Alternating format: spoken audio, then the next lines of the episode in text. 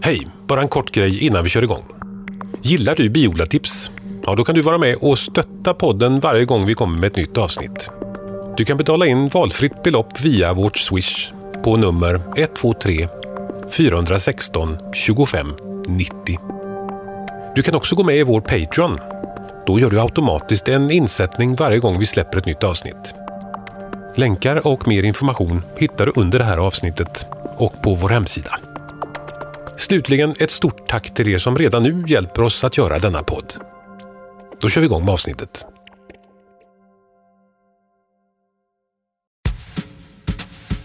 Det här är Biodlartips och jag heter Joakim Jalin.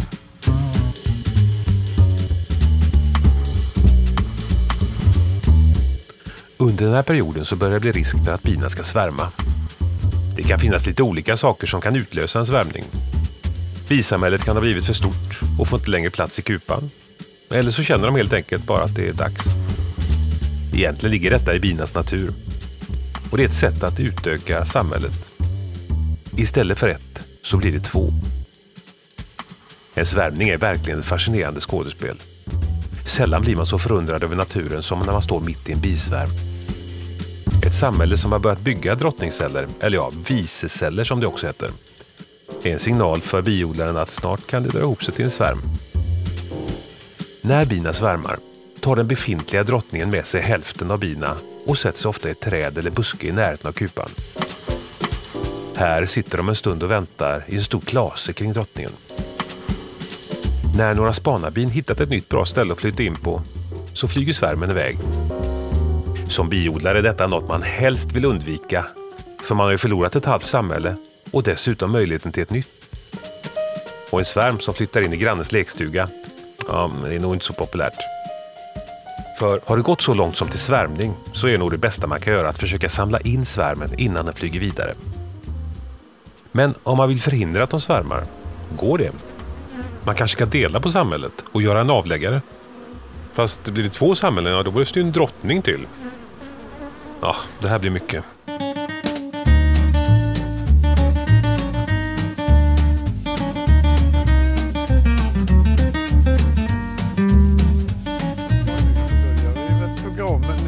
Nu är det ju egentligen den roliga delen.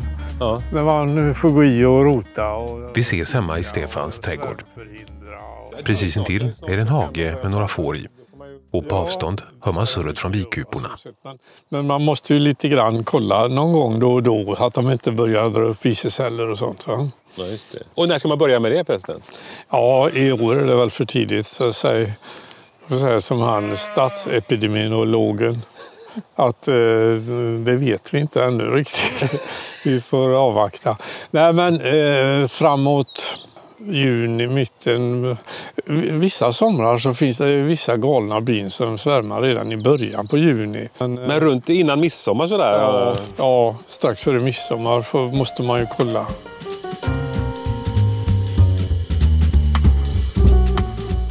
Stefan har under åren odlat bidrottningar själv lite då och då.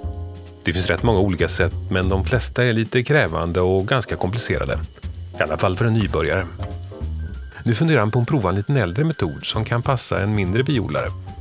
Bågsnittsmetoden. Vad är det för något då? Då skär man ett snitt mellan äggen och larven. För de börjar ju ofta uppifrån och lägga neråt. Eh, så de äldsta, äldsta ynglet ligger längst upp.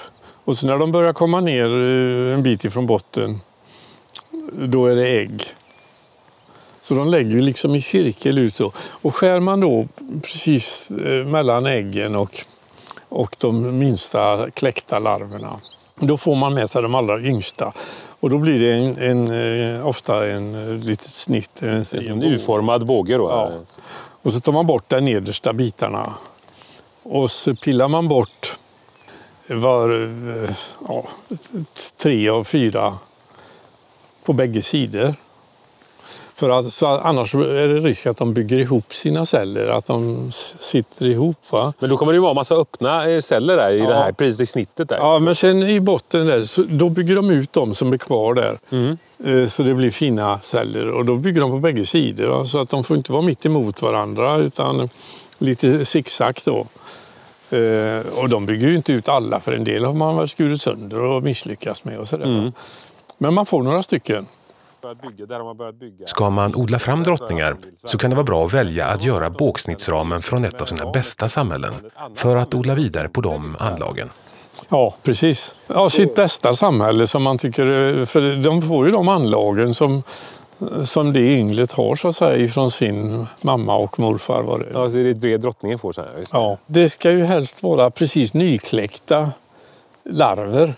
Och de kläcker ju på fjärde dagen. Det är ägg i tre dagar och så på fjärde så, så kläcker larverna. Och, och då, då, ju spädare de är desto bättre omvårdnad får de ju hela sitt liv då.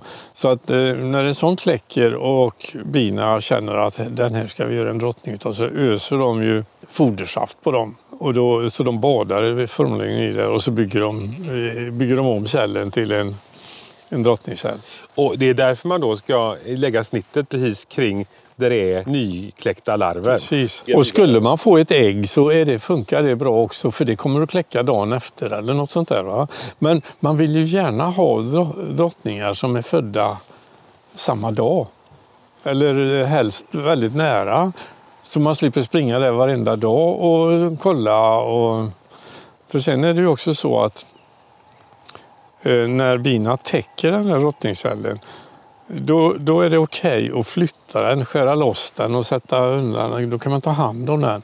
Men väntar man i två dagar till då börjar eh, puppan inuti där bli så känslig för eh, rörelse. Så risken är att man förstör vingar och, och sånt på. Men sen på slutet när den är fullgången då kan man igen flytta på eh, cellen. Men är det då är flera dagar emellan de olika, då vet man inte riktigt. Nej, det är svårt att pricka in då såklart. då vet man. Så därför är det bra att ha drottningar som är samtida. Så Ja, I samma stadie. Ja, samma stadie.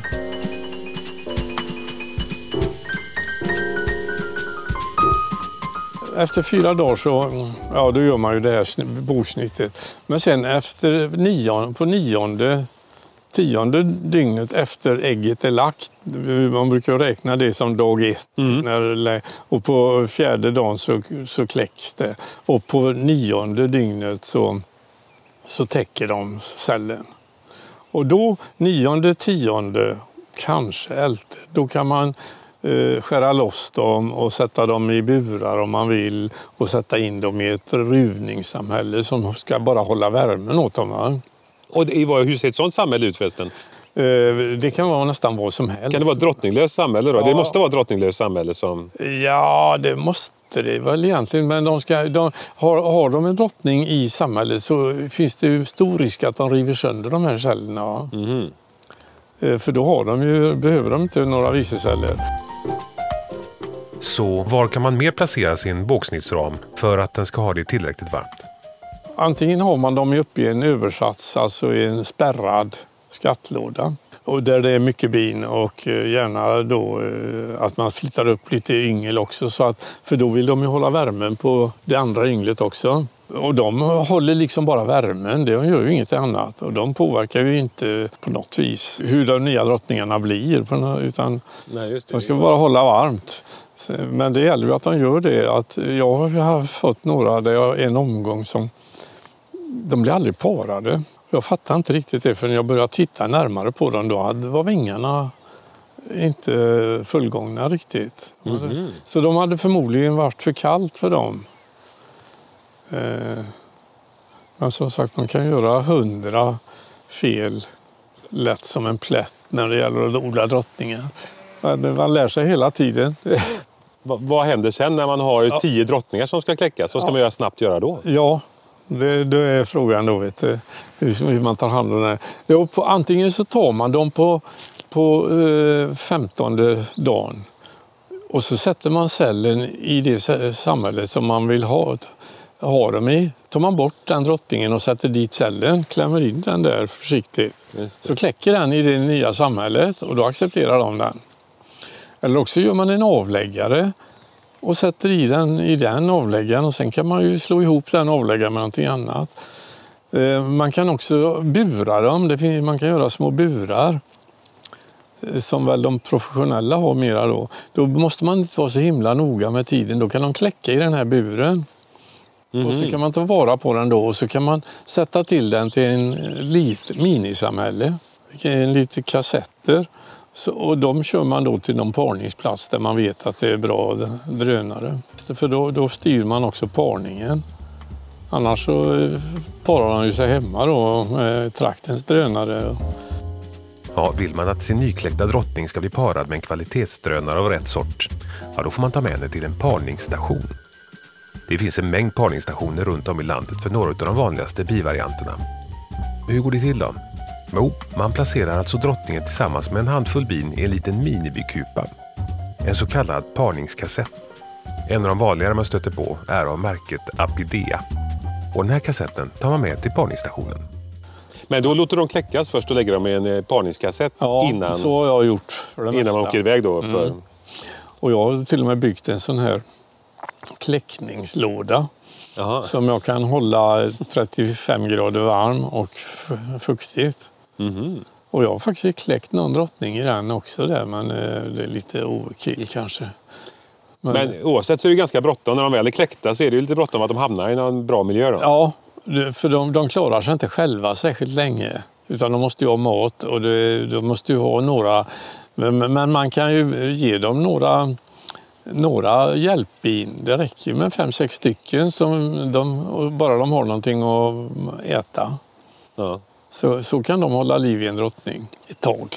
Så att det smartaste är egentligen att göra en liten avläggare på bara några ramar då, om, Ja, man, vill, om ja. man är osäker. Då. Ja, det, det, så skulle jag tycka att det var.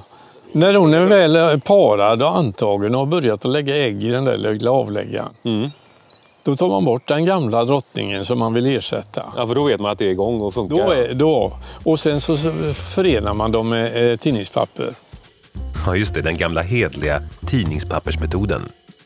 Det är alltså ett sätt att låta bin från två olika samhällen vänja sig vid varandra för att senare kunna slå ihop dem till ett.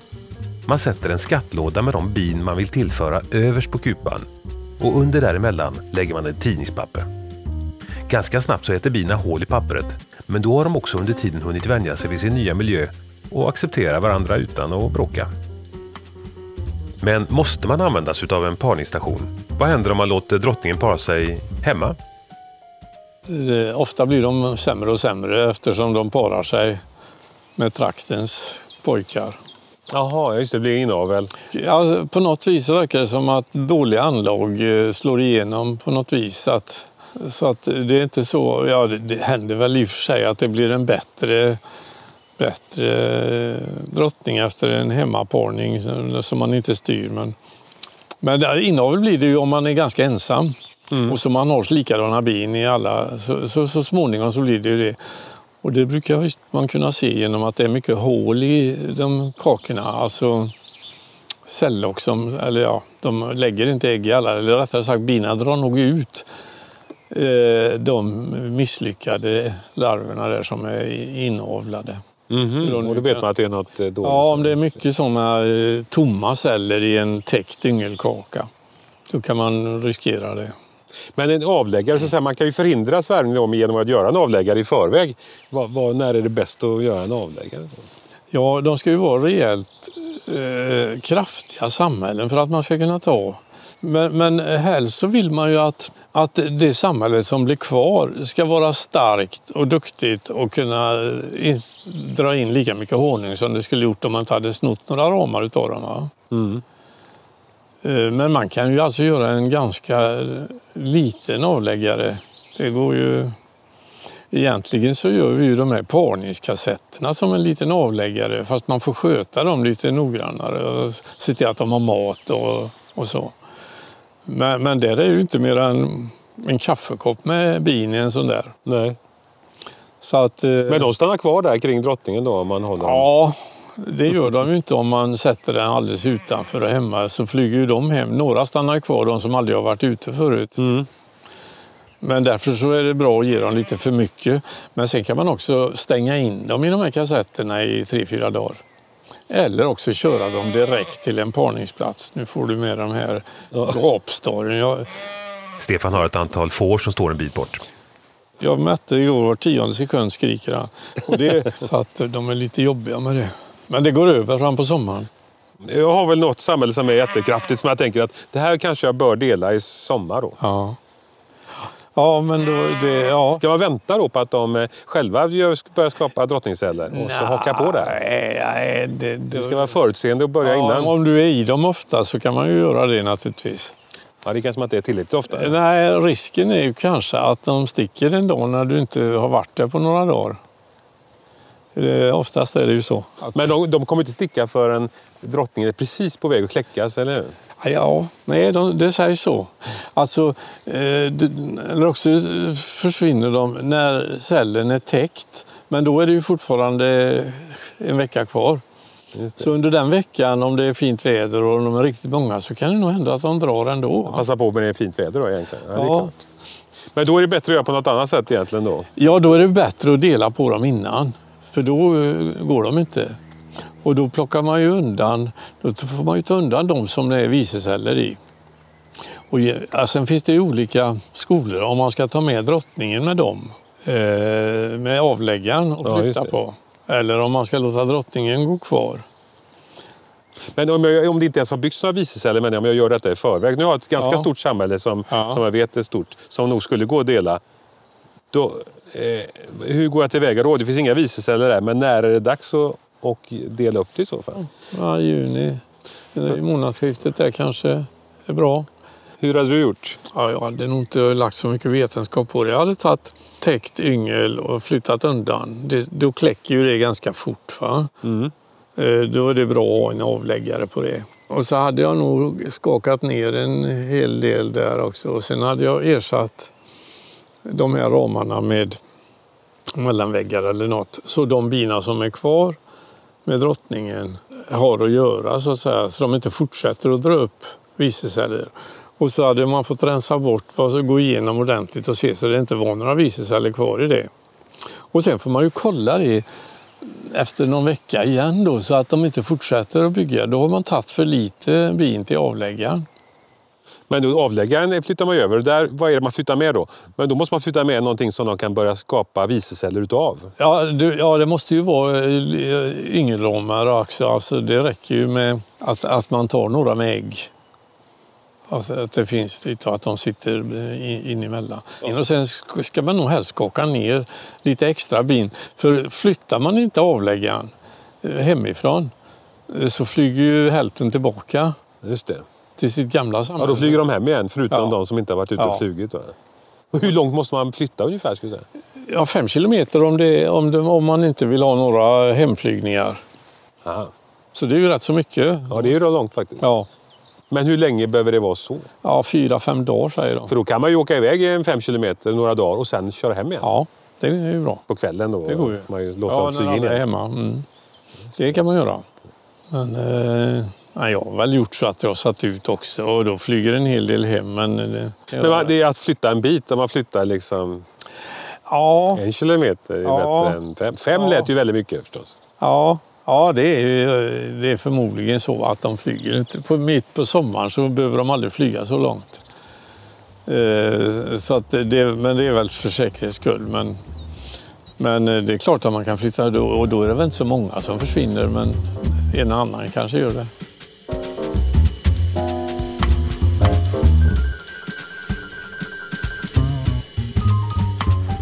Men om, man, om det är nog så att man inte har möjlighet att köra iväg samhället så långt och eh, man märker att många flyger hem, kan man då hälla över några igen? Eller är det bara vid ett tillfälle man kan ju göra Ja. delningen? Sådär? Ja, det har jag grunnat på också. Jag har inte, bara, bara, att bara fylla på, det är ju som att slå ihop bin med olika doft. Eh, och de brukar inte gilla det. Nej, det går ju inte så bra egentligen. Nej. Utan man får fylla på det en gång. Eller också får man göra ett nytt samhälle och så flytta över, tillsätta den här drottningen på nytt. Det är det då. Va? Men, men jag menar, det funkar att eh, skaka av bin ifrån det man, eh, modersamhället och så låta dem flyga hem igen. Men man ska minska förluströppningen, speciellt om man matar sin avläggare. De måste ju ha eh, foder med sig hem, dit också. Och då tar man vanliga matramar då? bara, Ja, eller? Ja. ja, då kan man ta några honungsramar. Men de får inte, de, får inte, de bina som flyger hem får ju inte veta att här kan vi hämta honung. Nej, För då kommer ju hela den kupan där och då blir det röveri. Så att man får minska förluströppningen i en avläggare ordentligt. Så att de... eh, och Så att inte de kommer dit då. kan man, alltså jag tror också man kan flytta undan lite grann så att de inte ser det så lätt. Inte ställa det mitt i bigården utan Nej, en bit bort bara. bakom ett hus någonstans. Då hittar de ju mycket sämre i alla fall. Det första biet. Ja. Och minskar man det då där så kanske de kan försvara det. Det räcker att flytta en bit bara. Ja, jag tror det. Mm. Men det är ju sånt man får eh, testa. Och så får man göra om. Det, Och om man häller över rejält till eh, avläggaren med bin, när man häller över bin, att man häller i med god marginal där. För Ja. många kommer ju flyga hem alltså. Ja, det gör de ju. Eh, Och eh, häller man över tillräckligt mycket så är i alla fall några kvar. Mm. Men då är det först och främst inte, då är det sådana som inte är flygbin som stannar kvar då? Ja, det blir ju det. Vet du. Mm. Och sen, ja, men, men eh, sen går det en vecka, sen är ju de, eh, många utav dem flygbin. Och då, och då ska de ju ha mat under tiden där så att säga. Va? Och när de börjar att flyga så kommer det ju in och då forcerar det drottningen till att gå ut och para sig också när det kommer in mat så att säga. Just det, för det blir ju ett glapp där. Om man sätter i en eh, visecell i avläggaren, så när den kläcks där så är det ett bra tag kvar innan den kan Ja. lägga Ja, nya ägg. ja, det är ju det, vet du. Hur lång tid blir det där ungefär? Ja, alltså från ägg, från ägg till äggläggning så brukar man i runda, en bra sommar så är det, går det en månad. Och det är ju ganska långt mitt i sommaren. Ja, en svensk sommar är ju otroligt långt. ja, Just det. För, för det, det, tar ju då, det tar ju då 16 dagar först för, eh, in, innan ägg, den, hon är kläckt. Och sen är hon inte parad på en vecka. Då är det uppe i 23 någonting dagar. Och sen så är det ofta så att hon börjar inte lägga ägg direkt när hon är parad utan det går en vecka innan, innan hon, hon kommer igång med äggläggningen. Det. Så någonstans uppe, så, så mycket eh, lång tid tar det ju. Så därför så hinner man inte med så många försök under en sommar. Nej, verkligen. Och man vill ju göra detta så tidigt som möjligt också. Ja. Så när är egentligen tidigast möjligt att göra det? Ja, jag tror egentligen skulle... Nu såg jag att det fanns drönare i mitt samhälle. Och det är ju liksom förutsättningen att drönarna annars... Att det finns drönare. Omkring är det just eh, Ja, där man så, vill. så drottningen så småningom kan bli parad. Mm. Så, nu- och och de, de, det kommer ju nu så att egentligen så tror jag man skulle kunna göra det nu. Mm. Och vad är det nu? Är det slutet av... nu Ja, det är mitten av, eh, ja, maj. Ja. Och i år, men i år är det ju lite, lite sent tycker jag. Ja, allting är sent. Ja. Allt är sent. Åtminstone på västkusten. Här. Ja. Eh, För det är ju också så att de, det, det samhälle som man har kvar med den gamla drottningen, det vill man ju gärna att det ska vara produktivt och starkt och så i fortsättningen också. Visst, man vill ju inte dela för tidigt. Nej, för då blir det, får man ju ett svagt samhälle Ja. kvar. Så att man ska ju inte ta... eh, Jag tycker knappt man ska ta hälften utav ynglet till sin avläggare utan en tredjedel kanske utav yngelrummet. Ja, inte ens tio ramar då, utan, Nej. utan, Utan ja, alltså, sex, sju ramar kanske. ja. Och så skaka ner lösa bin på det då. Men att de har kvar bin i det modersamhället som, som kan hålla värmen och så. Mm. måste det göra. Nej, för om man är osäker på att det här kanske är för tidigt, så kallt som det har varit nu i Ja. sommar eller i vår här, så kanske det är för tidigt. Och då är det förmodligen bättre då alltså att vänta på söka efter viseceller och se att de bygger det naturligt. Om de själva skulle vilja dela eller svärma. Då vet Ja. man i alla fall att det är rätt är tillfälle. det rätt, ja, då är det rätt tid. Men sen, jag menar, jag har ju, jag har ju samhällen som aldrig drar upp några viseceller. Nähä. Fjolårsdrottningarna som är nytillsatta och som jag har odlat efter svärmtröga drottningar, de, de sätter inga viseceller första året i alla fall. Nej. Och då får man ju vänta in i, till hösten och då är det för sent. Men, men vissa säger att man ska göra en avläggare per år. Ja. Stämmer det eller är det för mycket? Eller? Nej, det tror jag nog är bra. Du kan ju alltid slå ihop två samhällen om du tycker att jag får för mycket. Jag eh, gjorde ju ett extra här i, i höstas bara för att eh, gardera mig för vinterförlusten. Nu förlorar jag ju inga här, så jag har ju egentligen för mycket. Eh, men det, dels så går de ju att sälja ofta på, på våren och så.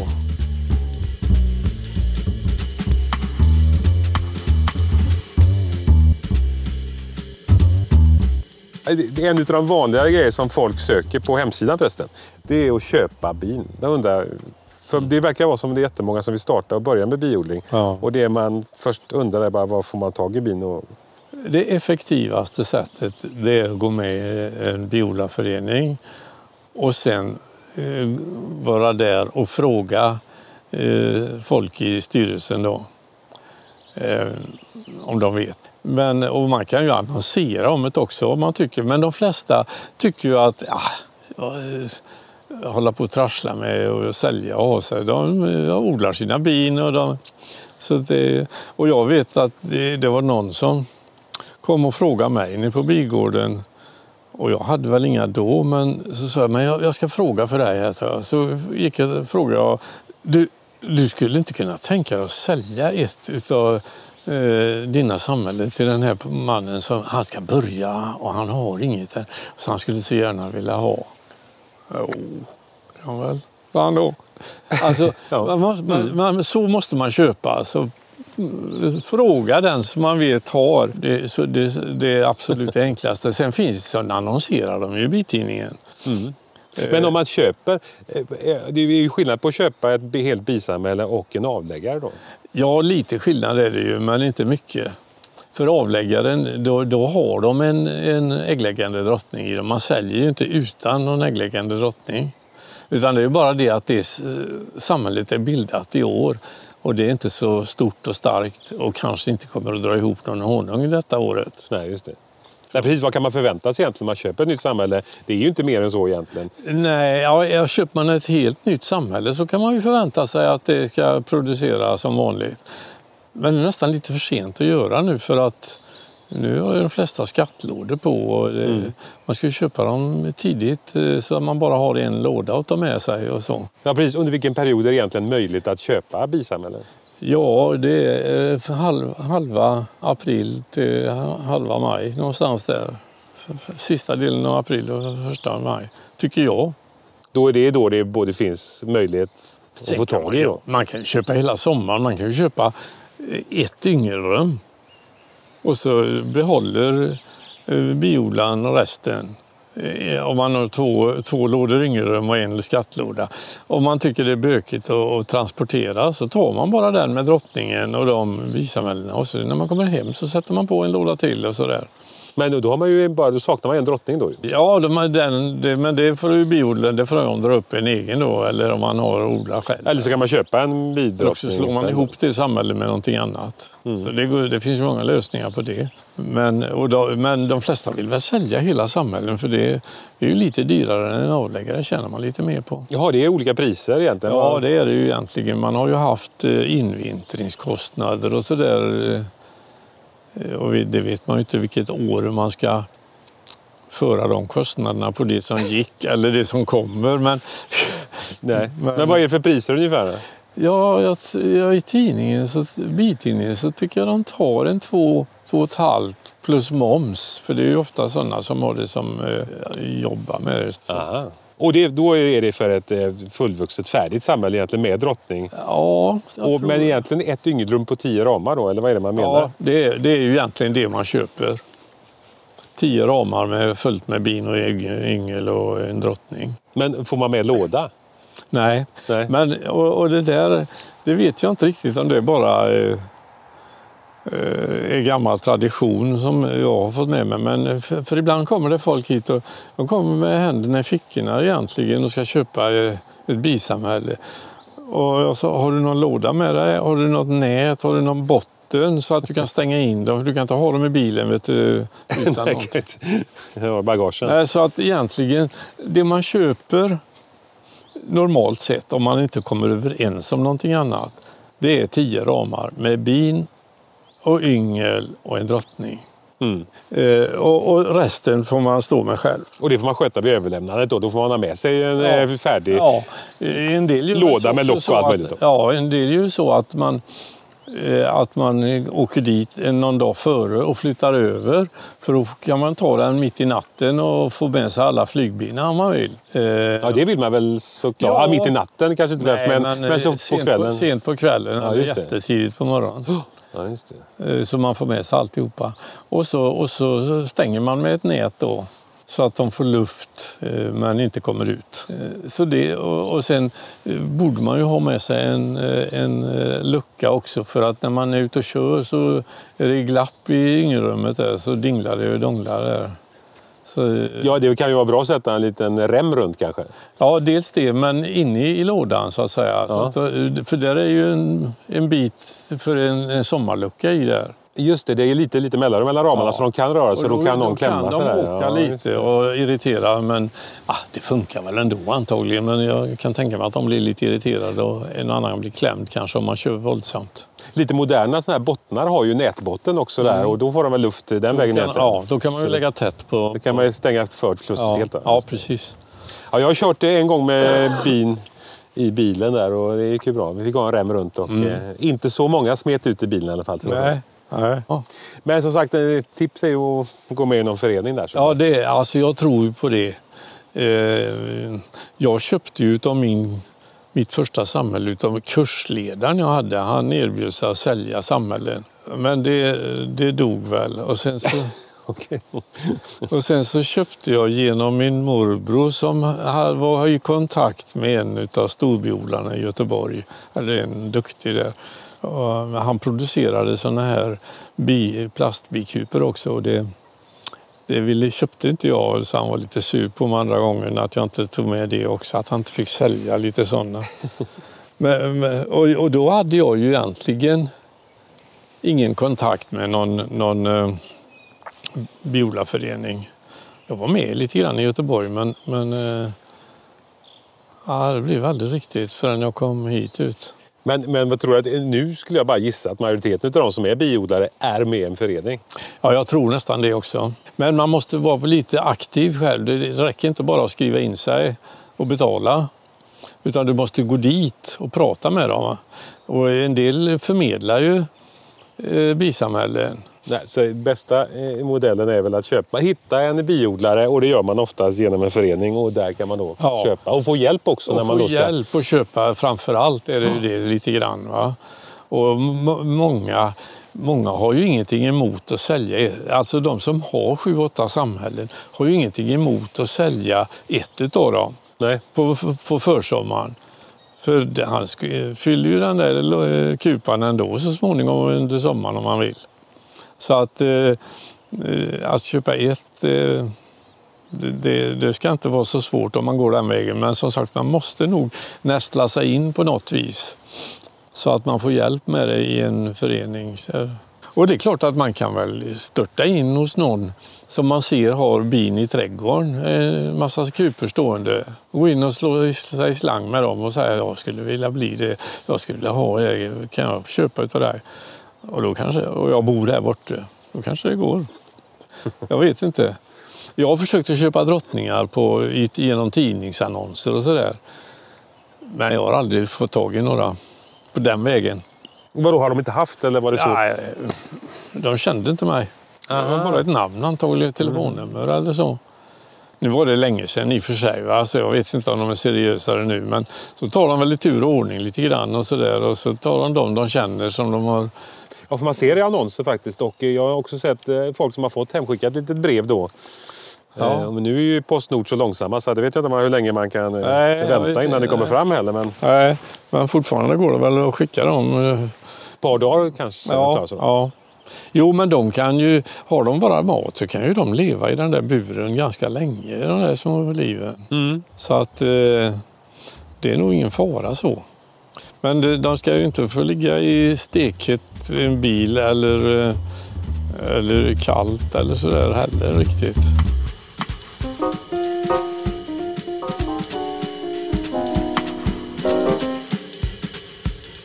För jag har varit, eh, fått hit folk som skulle köpa. För några år sedan så sålde jag ganska många. Eh, och då kommer de utan någonting med sig. Och, och, ja, sen så småningom så kom jag ju på det att jag måste ju tala om för dem på telefon innan de kommer hit vad jag förväntar mig att de har. Då. Ja, just det. De kom utan några prylar. Så de Ja, de- vill åka hem med en bikupa bara. Ja, de trodde ju, och det, det är ju inte konstigt. Nej, nej, visst. Ja, det är- mycket att tänka på i absoluta starten. Här. Ja.